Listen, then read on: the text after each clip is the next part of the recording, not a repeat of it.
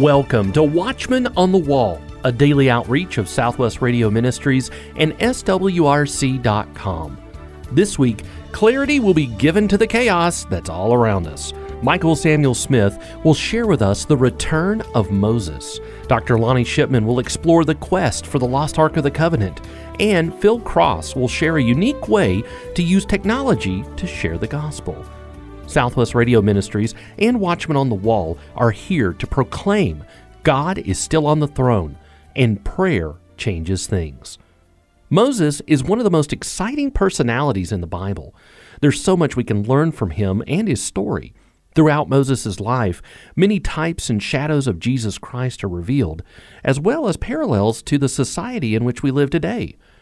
We welcome Michael Samuel Smith back to Watchmen on the Wall today to look closer at Moses and to examine the prophecies that are associated with the Moses story, most of which you and I have probably never heard before.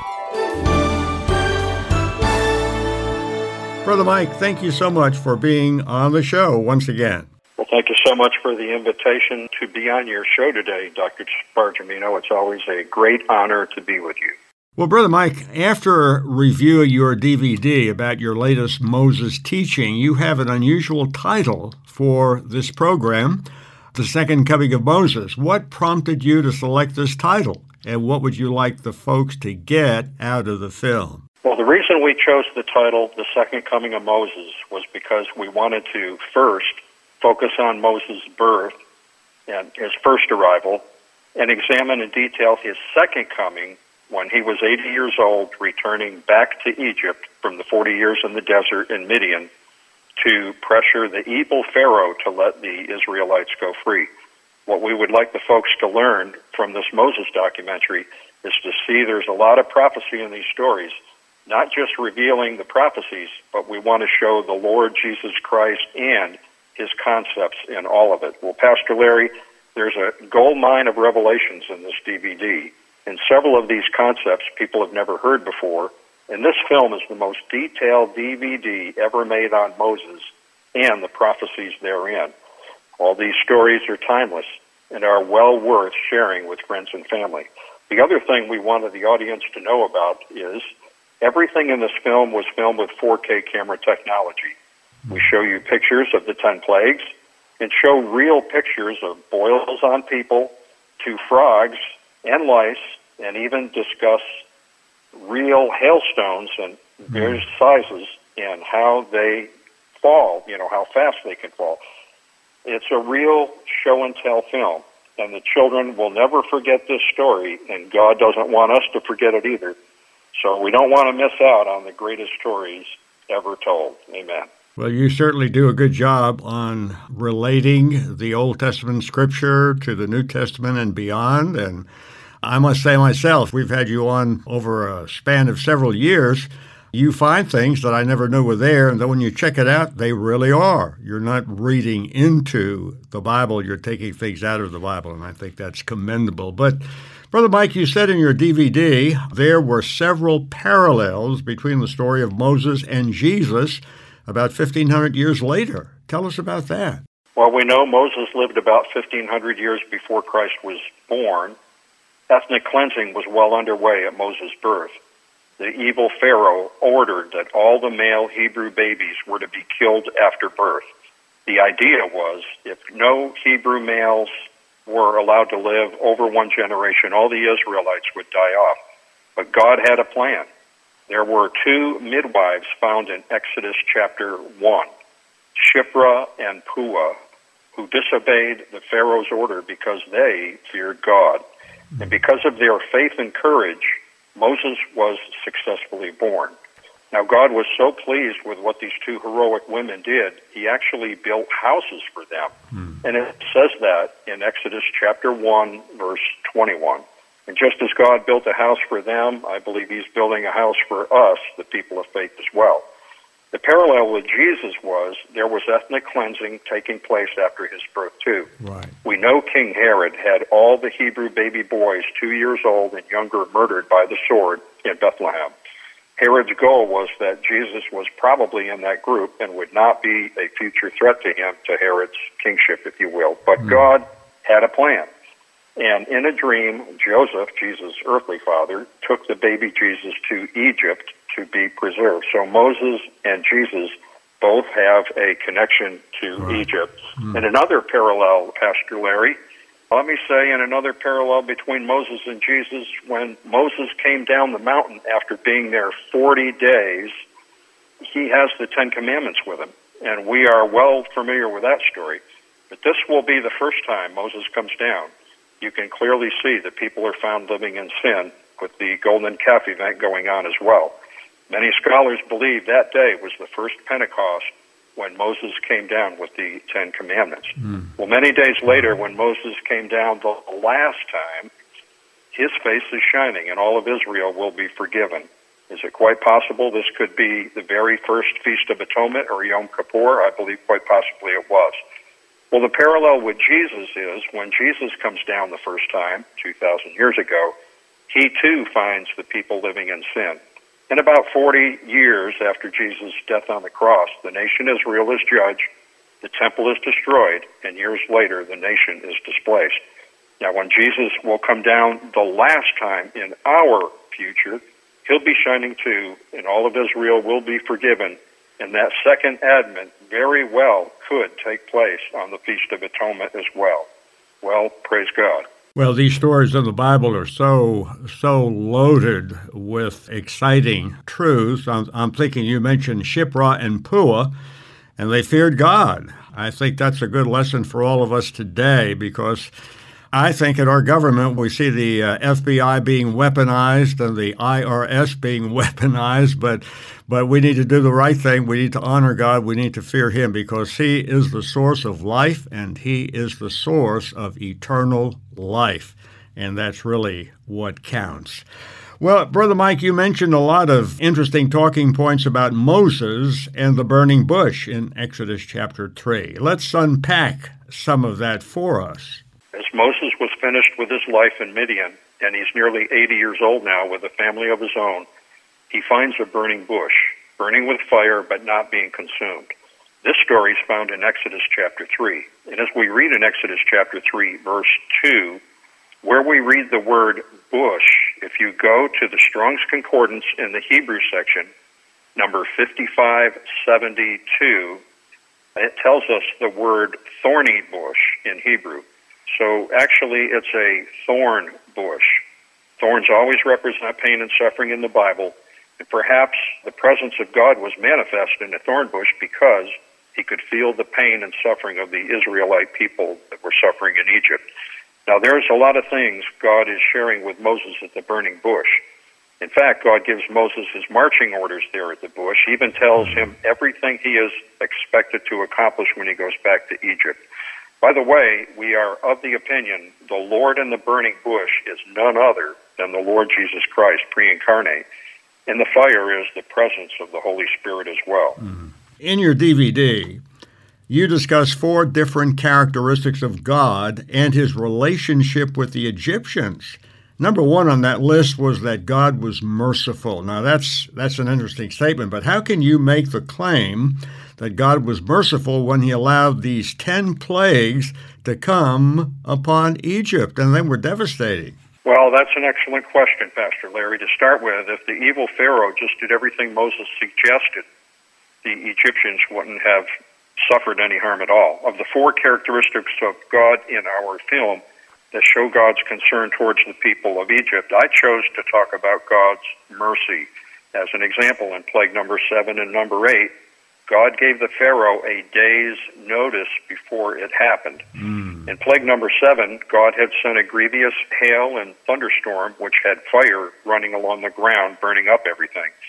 And God gave the Pharaoh a 24-hour advance notice for, in Exodus chapter 9, verse 18, it says, tomorrow about this time.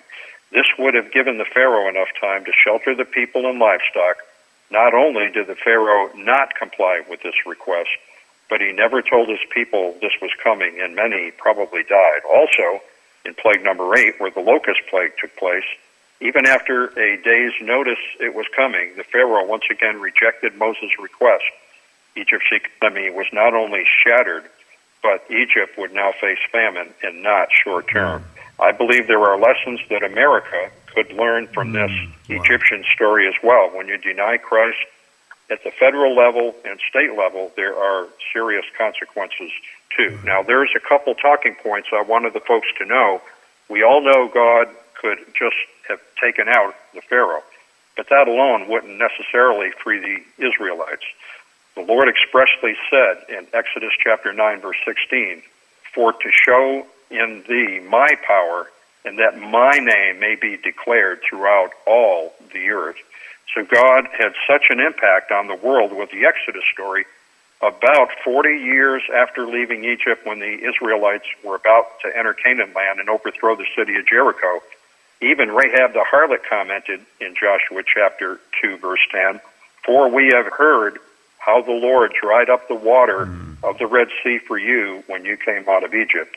Another point of interest, all of the 10 plagues were directed against the false gods of Egypt, and it says that in Numbers chapter 33, verse 4.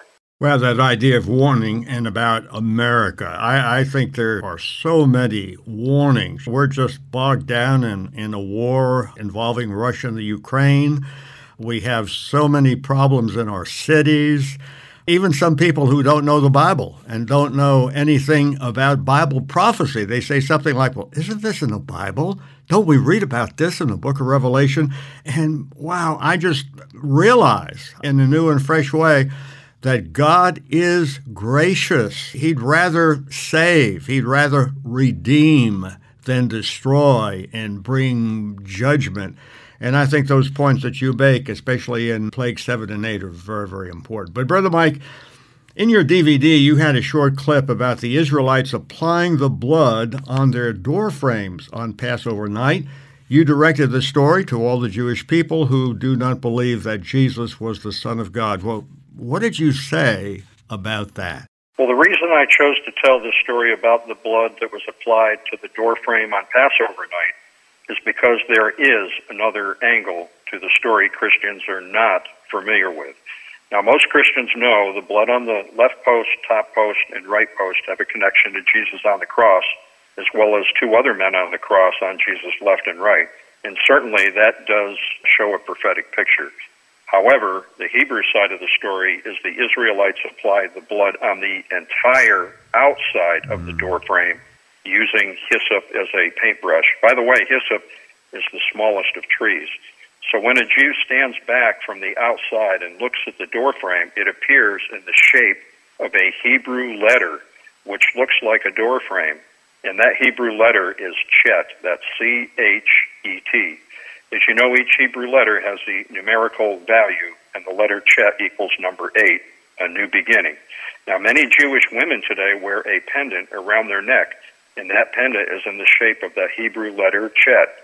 If you ask the woman, what is that pretty pendant around your neck, she would probably say, well, we call that Chai, that's C-H-A-I.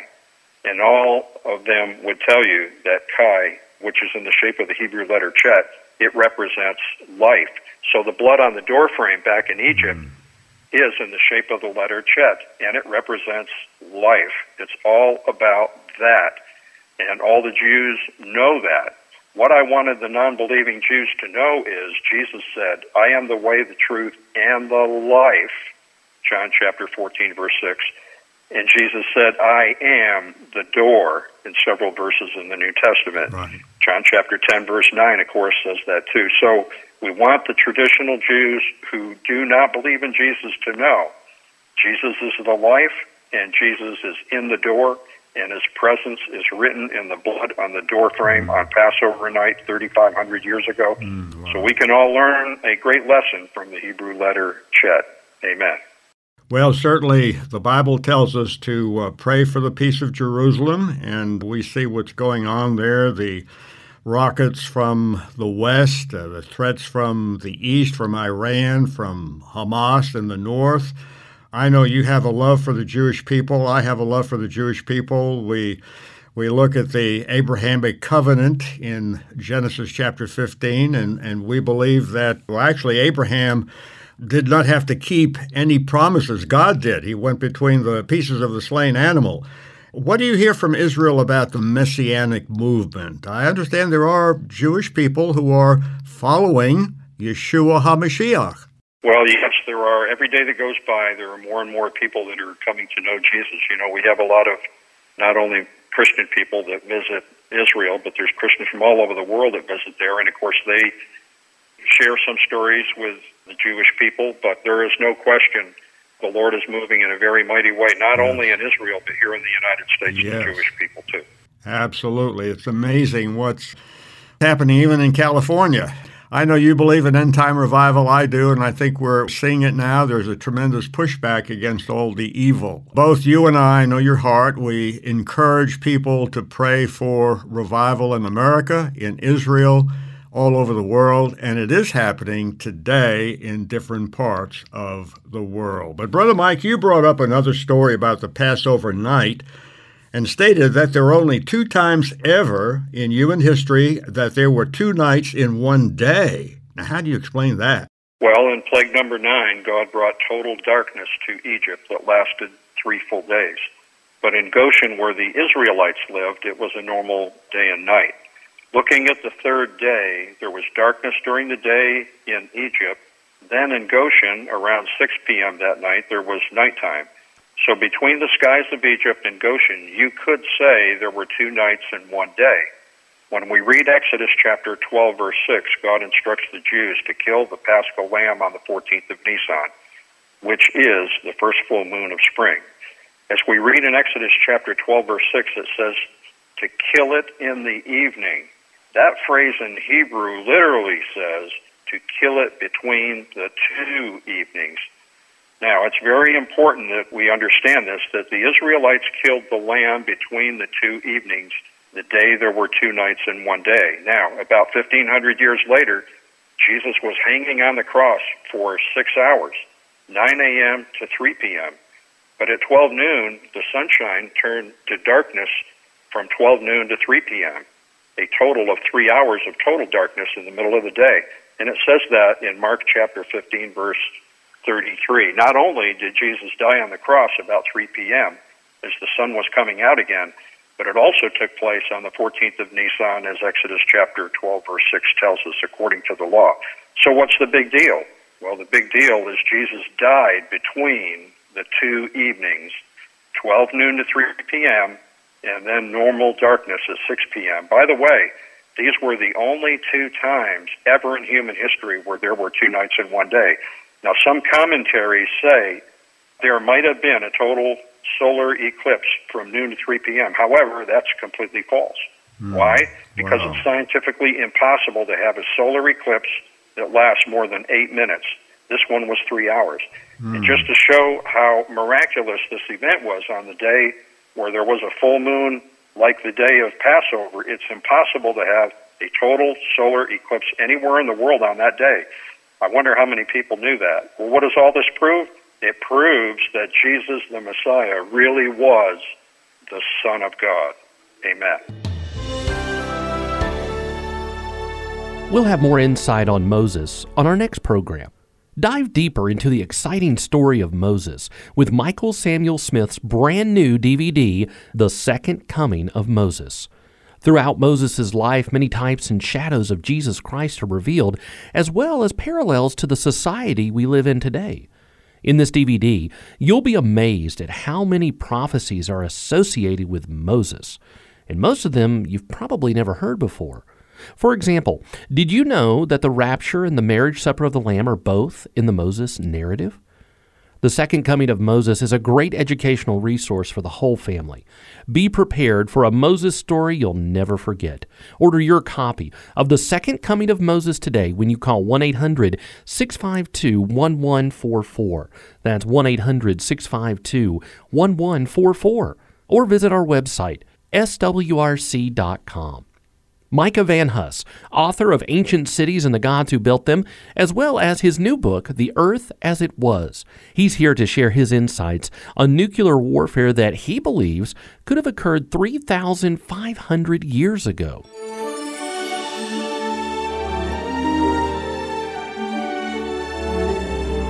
Did a nuclear war occur in our ancient past? Were we once knuckle-dragging dimwits, or were we created intelligent beings with the ability to speak and reason? What technology did mankind possess before the flood of Noah? What technology is buried under the ice in Antarctica or under the water in the Bermuda Triangle that was buried by the flood? Outside of Scripture, there is fascinating evidence that mankind possessed technology at least on par with ours today. The Hindu Vedas are religious texts originating in ancient India around 1500 BC. They contain the oldest scriptures in Hinduism. In the Mahabharata, we find an account of what can only be described as nuclear war. In the Kurukshetra War, a projectile weapon called Brahmastra was used and produced explosions that leveled everything. Animals were engulfed in flames. Unborn babies died in the wombs of their mothers. Metal armor melted onto the skins of the warriors who wore it. Birds fell from the sky and turned white. The projectile was as bright as 10,000 suns. Now, written 3,500 years ago at least, the Mahabharata, it reads, "A single projectile charged with all the power in the universe, an incandescent column of smoke and flame as bright as 10,000 suns rose in all its splendor. It was an unknown weapon, an iron thunderbolt, a gigantic messenger of death, which reduced to ashes an entire race. Their hair and nails fell out." Again, these words were written over 3,500 years ago in this ancient Hindu texts. The ancients had advanced knowledge that rivals our own today. Hindu mythology tells of the Brahmastra, a cataclysmic projectile weapon that laid waste to entire cities. Now today in India, the ancient region of Rajasthan has a city that is covered in radioactive cinder, 3 square miles of it. Again in India at Mohenjo-daro, skeletons have been found that are more radioactive than the skeletons found at Hiroshima, Japan, where an atomic bomb was dropped in 1945. The stones at Mohenjo-daro have been melted together in the buildings. Now, there's also a giant crater in India near Bombay. This giant crater looks like an impact site. Could it be an impact of a Brahmastra detonation? Now, even if someone is skeptical that nuclear war might have taken place, they cannot deny that words written over 3,500 years ago tell of advanced technology that rivals our own today. Dr. Robert Oppenheimer, the chief scientist of the Manhattan Project, is quoted as saying, "Ancient cities whose brick and stone walls have literally been vitrified, that is, fused together, can be found in India, Ireland, Scotland, France, Turkey, and other places. There is no logical explanation for the vitrification of stone forts and cities except from an atomic blast." Now, also of interest, the ancient Hindu texts record a craft capable of flight. They are described as flying palaces. One passage reads, "Jumping into space speedily with a craft using fire and water, containing 12 pillars, 1 wheel, 3 machines, 300 pivots, and 60 instruments." Even if you think the idea of flying objects back in the ancient past is ridiculous, you can't deny that words written over 3,500 years ago are fascinating words for the time they were written. Now, was this technology that was taught to mankind by the Watchers? The apocryphal Book of Enoch lends credence to this theory. Enoch chapter 8 verse 1 reads, "And Azazel taught men to make swords and knives and shields and breastplates, and made known to them the metals of the earth and the art of working them." Chapter 9 verse 6 says, "Thou seest what Azazel hath done, who hath taught all unrighteousness on earth, and revealed the eternal secrets which were preserved in heaven, which men were striving to learn." Now, the Scripture does say that Tubal-Cain was an artificer, a worker of metals. So we do know that they did metal mixing according to Scripture. So Scripture tells us that angels taught knowledge to mankind in Revelation chapter 21, verse 17. It reads, "And he measured the wall thereof 144 cubits, according to the measure of a man, that is, of the angel. So while the Book of Enoch tells us that the watchers, the fallen angels, taught all kinds of forbidden knowledge to mankind, Scripture backs up this idea in Revelation 21, where the man is measuring heaven, and it says that the angels taught the cubit to mankind. The cubit was a measurement of an angel, and now it is of the man. Fascinating to be backed up in Scripture. Now, at the end of times, the earth will be consumed with fire. 2 Peter chapter 3 reads, verse 10, 11, and 12, "But the day of the Lord will come as a thief in the night, in the which the heavens shall pass away with a great noise, and the elements shall melt with fervent heat. The earth also and the works that are therein shall be burned up.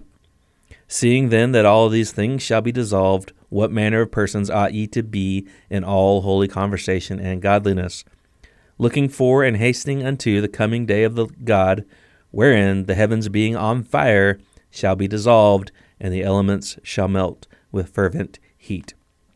So again, we have a fascinating story from texts that are at least 3,500 years old in the Hindu religious texts that talk about technology that mankind possessed many thousands of years ago. What technology was destroyed purposely by God, but destroyed in the great flood of Noah? God chose Noah to survive the flood because Noah was perfect in his generations. According to Genesis chapter 6, verse 9, his bloodline had not become tainted with that of the Bnei Ha-Elohim, which were the watchers, the fallen angels, who descended from heaven in Genesis chapter 6, slept with human women, and had giant offspring, according to Genesis chapter 6, verse 4. So what technology was buried by the great flood of Noah? It's a fascinating topic, which we do cover more and get into more in my book, The Earth As It Was. Be sure to follow Marginal Mysteries on YouTube, Facebook. We're on most of the popular platforms. But we study Elohim's awesome creation, and we ask questions about all of it, such as the giants, the watchers, the technology that mankind possessed. We also generally make a couple of videos a month on these mysteries of God's universe, of the Bible. So feel free to follow us on YouTube, Facebook, or any other platform. Our featured resource today is Michael Samuel Smith's brand new DVD, The Second Coming of Moses. This is a great educational resource for the entire family. Be prepared for a Moses story that you'll never forget. Order your copy of The Second Coming of Moses when you call 1-800-652-1144. That's 1-800-652-1144. Tomorrow, more insight on the prophecies that are found with Moses. Be sure to tune in on your favorite radio station by downloading our SWRC mobile app or by subscribing to our daily Watchmen on the Wall podcast. Watchmen on the Wall is a production of Southwest Radio Ministries and has been supported for over 90 years by faithful listeners like you.